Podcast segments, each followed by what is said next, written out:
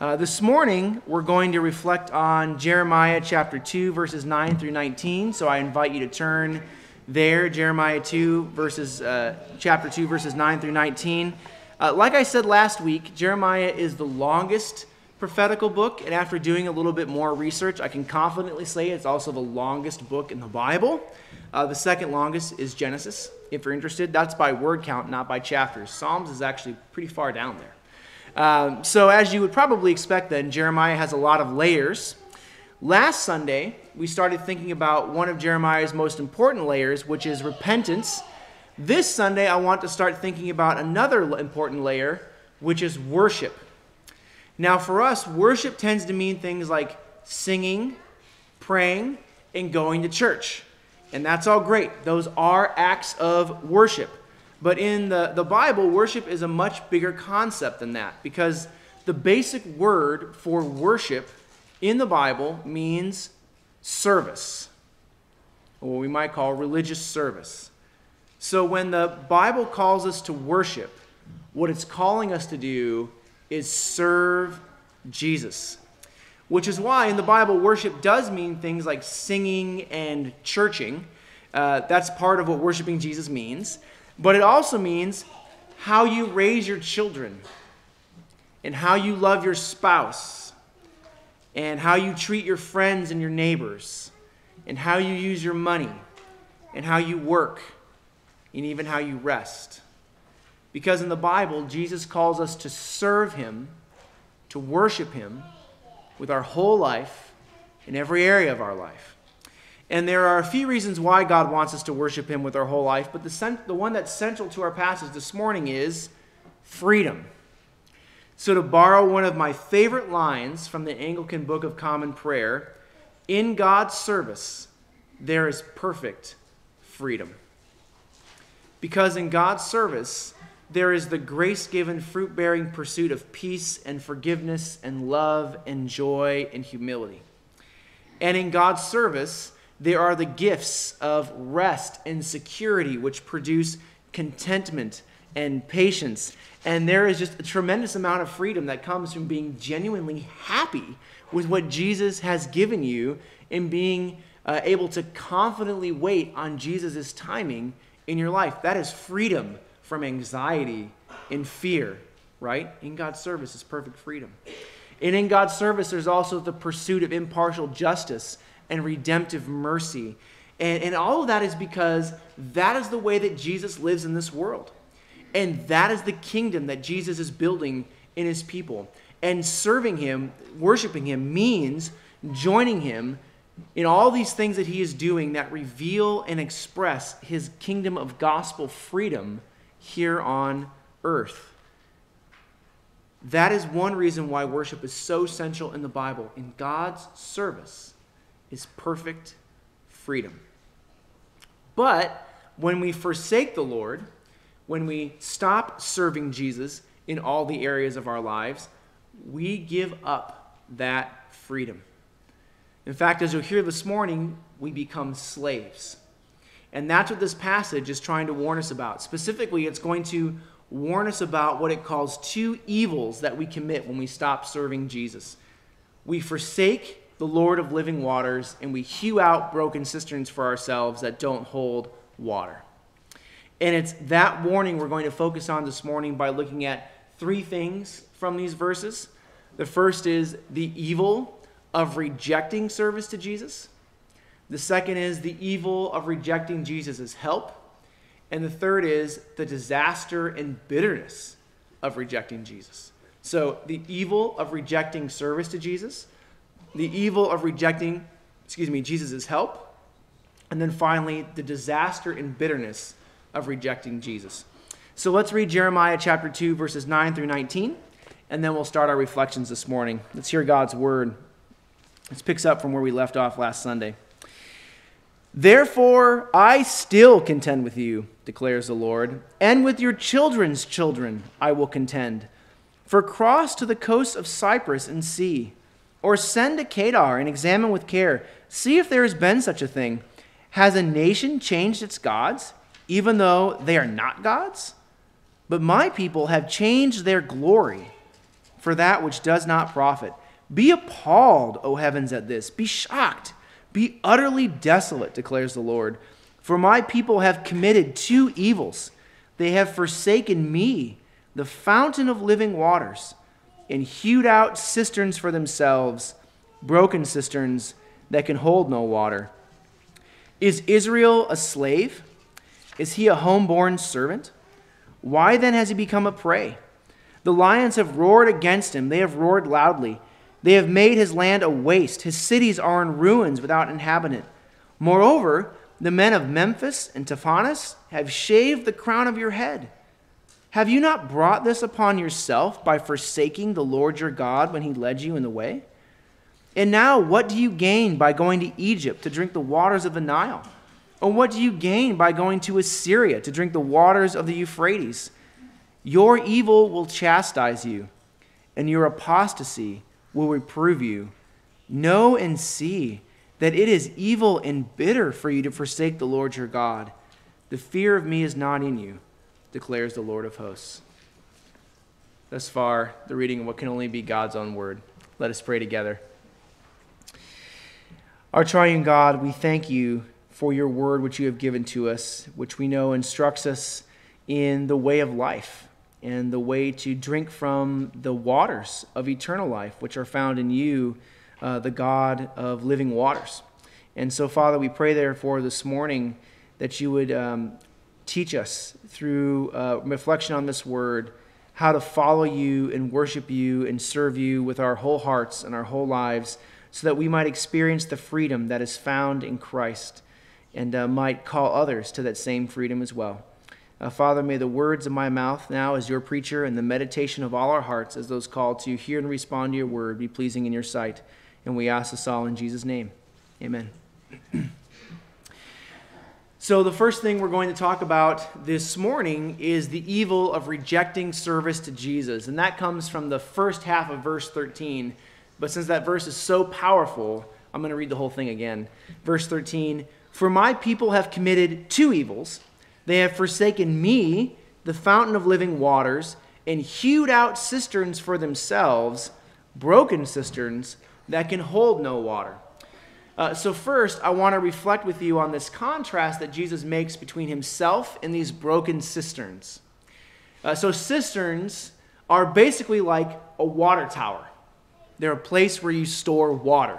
Uh, now, the thing about cisterns, just like water towers, is they are not sources of water.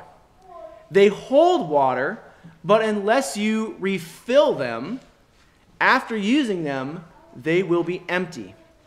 Again, it's just like a bucket, if you don't know what a water tower is. You have to fill it, and once you empty it, you have to fill it again, otherwise, it will remain empty. In contrast, Jesus calls himself the fountain of living water. And a fountain of living water is the phrase that ancient Hebrew speakers used to talk about geysers or oases that fill themselves up from the water table below the ground. Uh, so you probably know the picture of an oasis, right? There's sand everywhere in the desert, but then all of a sudden, out of nowhere, you have this beautiful pool of water that's surrounded by grass and trees. And the grass and the trees are all sustained by that water and they drink that water all the time because it's the desert and it's hot and they're thirsty. But they drink it. And there's animals that live in that oasis and they drink the water all the time because it's a desert and they're hot and they're thirsty and they drink it. But that pool of water is always full. And the grass and the trees are always green. And the animal's thirst is always quenched because that pool of water always replenishes itself out of its own abundance, it never runs dry. And the point is that Jesus is a never ending source of life. He's never empty because he never has to be filled. Water, that is life, just pours up out of him into his people out of his own fullness. Which means that we and everyone around can drink as much as we want, as often as we want, and there's never a fear that any of us will ever run out of the waters of life. But what happens when you and I decide that we want to forsake the Lord of living waters and choose to live a life living out of cisterns? What happens when we change from worshiping Jesus to worshiping idols? Well, that's what verses talk about. So, verse 10 11, God says, Has a nation changed its gods, even though they are not gods or no gods, even though they don't exist? And here it is, But my people have changed their glory for that which does not profit. So, clearly, the idea is that when we change who we're worshiping, we're trading something valuable for something that is not valuable. But the idea, I think, is even deeper and more profound than that and it rests on what glory is in the Bible. Uh, so I think it's helpful to think of glory as something that does two things.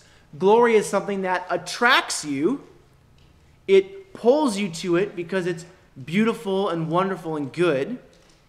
And glory is something that changes you for the better, which is why glory, glory is related to things like holiness and goodness and love and sanctification and all those things in the Bible. It's why in the Bible, a good wife is called the glory of her husband, and a good husband is called the glory of his wife. I got that right. I did. Yes, I did. Uh, because a, a good husband will, through his faithfulness and service and kindness and humility and strength of character and devotion to Jesus and wisdom and sense of humor and all of that that goes into being, being a godly man that good husband will draw his wife to himself and will deepen her relationship with him and with Jesus. It will transform her because he's pouring the life of Jesus into her. And it works the same way with a godly wife to her husband. It's why a king that distributes impartial justice and fosters mercy in his people is called the glory of his people because it attracts the people to that ruler and thus fosters peace. And it transforms the nation for the better because the people, as they are drawn to that ruler, express justice and mercy in their communities better. And those are just two examples from the book of Proverbs. What about the New Testament? Good question. Paul in 1 Corinthians tells us that as Christians, a lot of you have this memorized, that whatever we eat or drink or whatever we do, we are to do all to the glory of God. Which in context means whatever we do, we are to do it in such a way that it displays the welcoming, holiness preserving, gentle love of Jesus. It doesn't drive away, but draws people near. And most especially, this idea of glory being something that attracts you and transforms you is why God calls the relationship that exists among the members of the, the Trinity, the Father, Son, and the Holy Spirit, glorious. Because their relational peace, the freedom that they have with each other in relationship, their goodness, their welcome, their love, is both attractive and transformative it's one of the reasons why in John's gospel, Jesus, that he came from glory, that he's going to glory to bring us into glory with him in relationship to the triune God. Now, in all these examples, you've, I'm sure, noticed that glory is describing something relational. It's describing relationships. And that's because while glory can describe things like palaces and mountains and even heaven, it frequently describes relationships that share in the beautiful, attractive, transforming relationship of God. So, what Jesus is saying in verse 11 is that Israel's relationship with Him was their glory because their life together was both attractive and transformative. It was a life of redemption and reconciliation. Uh, it was a life of devotion, like we talked about last week, where people would work to keep their relationship rooted in love and then strive to restore that relationship when it was broken because of sin. And when the nations saw that glory, they were drawn to it. Uh, and not even just the nations, when their own children saw it and experienced it, they were drawn to it and transformed by it. And in that glory is an amazing freedom.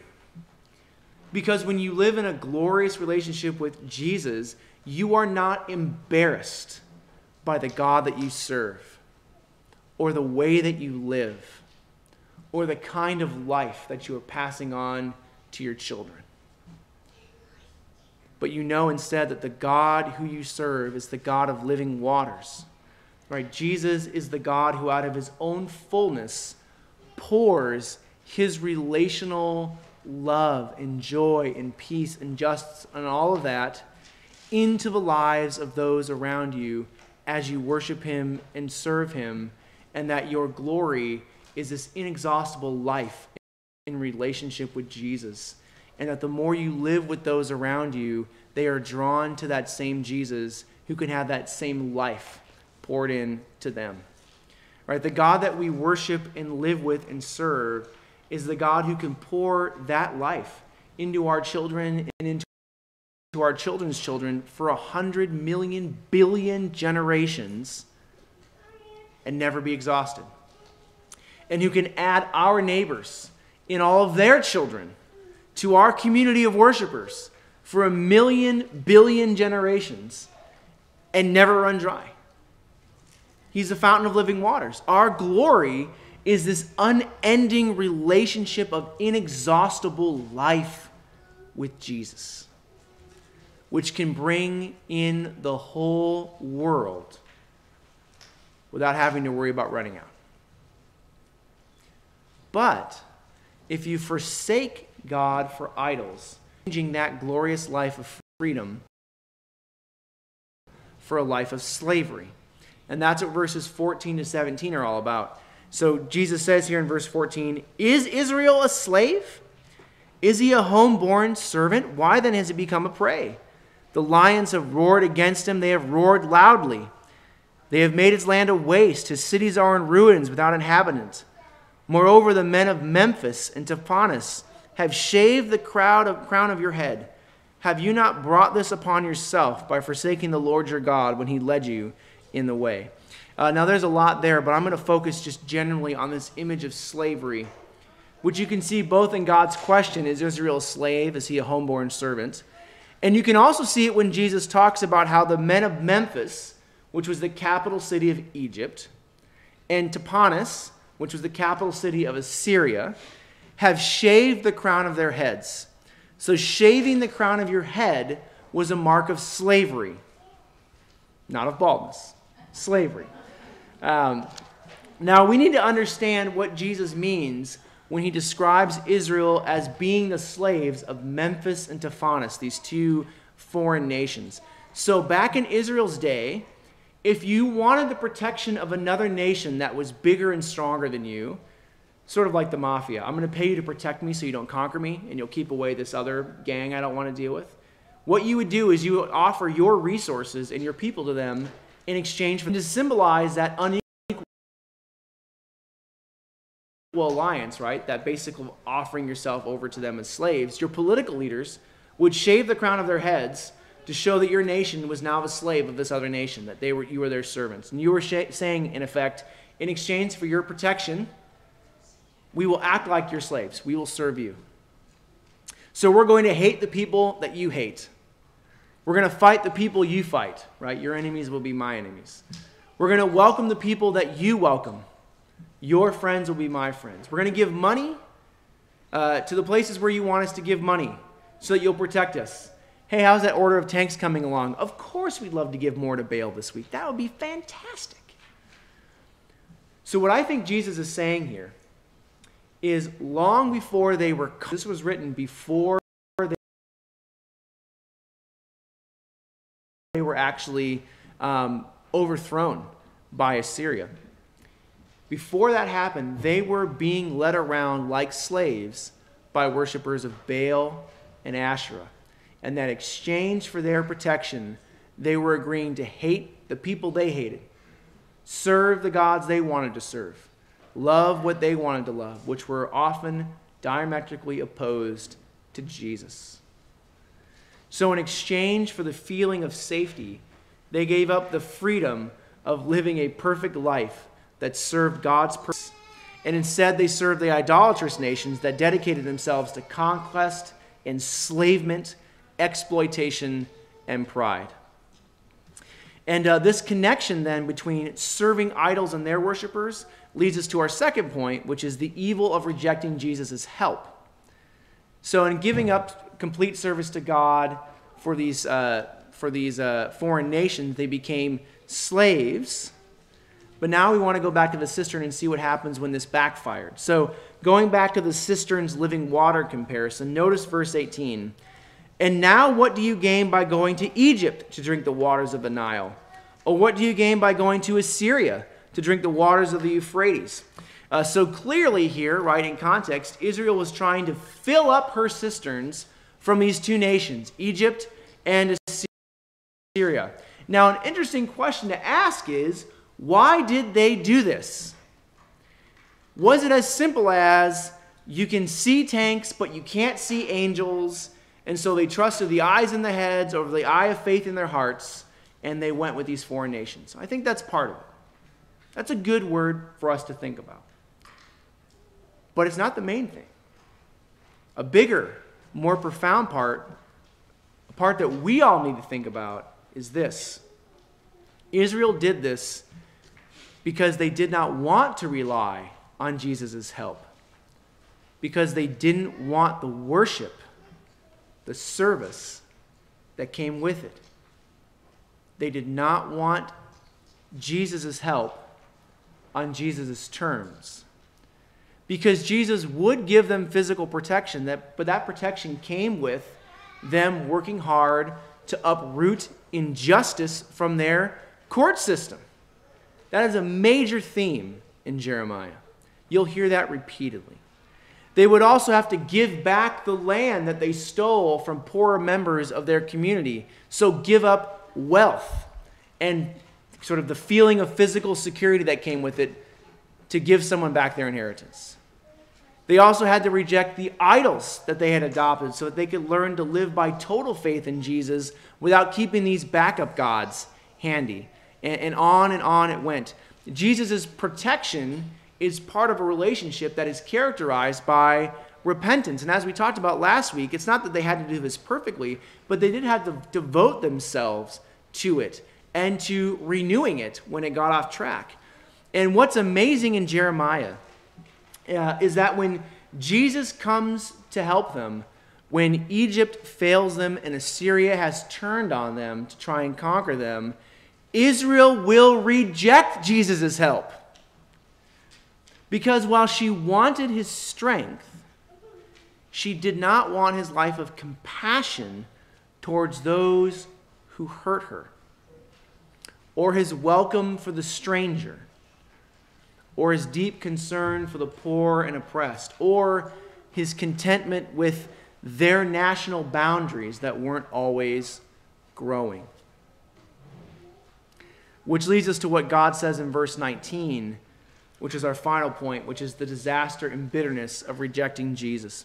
So, verse 19, God says, Your evil will chastise you, and your apostasy, which is your turning away from God, will reprove you. Know and see that it is evil and bitter for you to forsake the Lord your God. The fear of me is not in you, declares the Lord of hosts. And here I want to say very quickly that the Hebrew word that we translate as evil is actually better translated nowadays as disaster or calamity in this particular context. Uh, because even though it doesn't anymore, the English word evil used to also have this meaning of disaster or calamity, but it doesn't now. Um, so here's what Jesus is saying Your choice to forsake the Lord of inexhaustible life and exchange your glory with him and adopt a life that produces slavery and death. And your choice to refuse my help and to repent and return to me because you don't want that kind of service will lead to bitterness and disaster. And I want you to notice too that this disaster and bitterness is simply the natural consequence of that rejection. Your own evil will chastise you right? Your own disaster will chastise you, your own apostasy will reprove you, your actions will bear fruit that will make you regret your choice. So, to go back to this picture of an oasis, which Jesus is talking about, imagine that you were at this oasis and you decided there's got to be someplace better. And so you fill up huge jugs of water because you're going to move. And so you head out into the desert looking for a better place. And as you get out into the desert, you realize your jugs of water have a leak. But you decide, I can make it, right? We don't need directions. I've got this. It'll be fine. And so you're drinking the water because you live in the desert, and the jugs of water are leaking. And eventually, you run out of water and you're in the middle of the desert, dying of thirst, with no place to refill your cisterns. That is bitter disaster.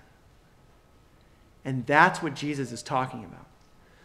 What Jesus is saying is if you walk away from me, there will only be that kind of bitter disaster because I am the only source of inexhaustible life in creation. I am the only well that never runs dry. I am the only place where forgiveness will never be exhausted.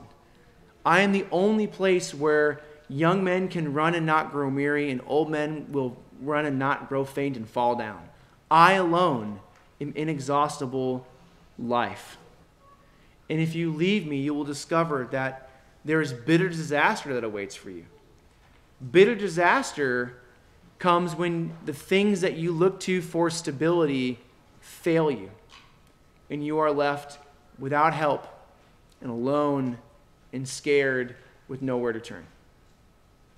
It's a bitter disaster when the way that you lived in service to idols created relational wreckage so that at the end of your life you realize that all the people who you loved you pushed away. The relationship with your children and grandchildren has been nuked because you nuked it.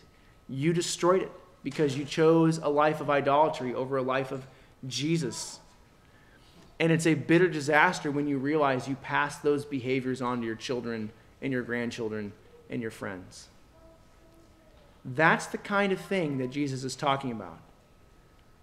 In service to idols, there is slavery and death, which is what slavery is. In service to Jesus, there is life and light and peace. So, what's the solution then? Well, the solution is found all over the Bible.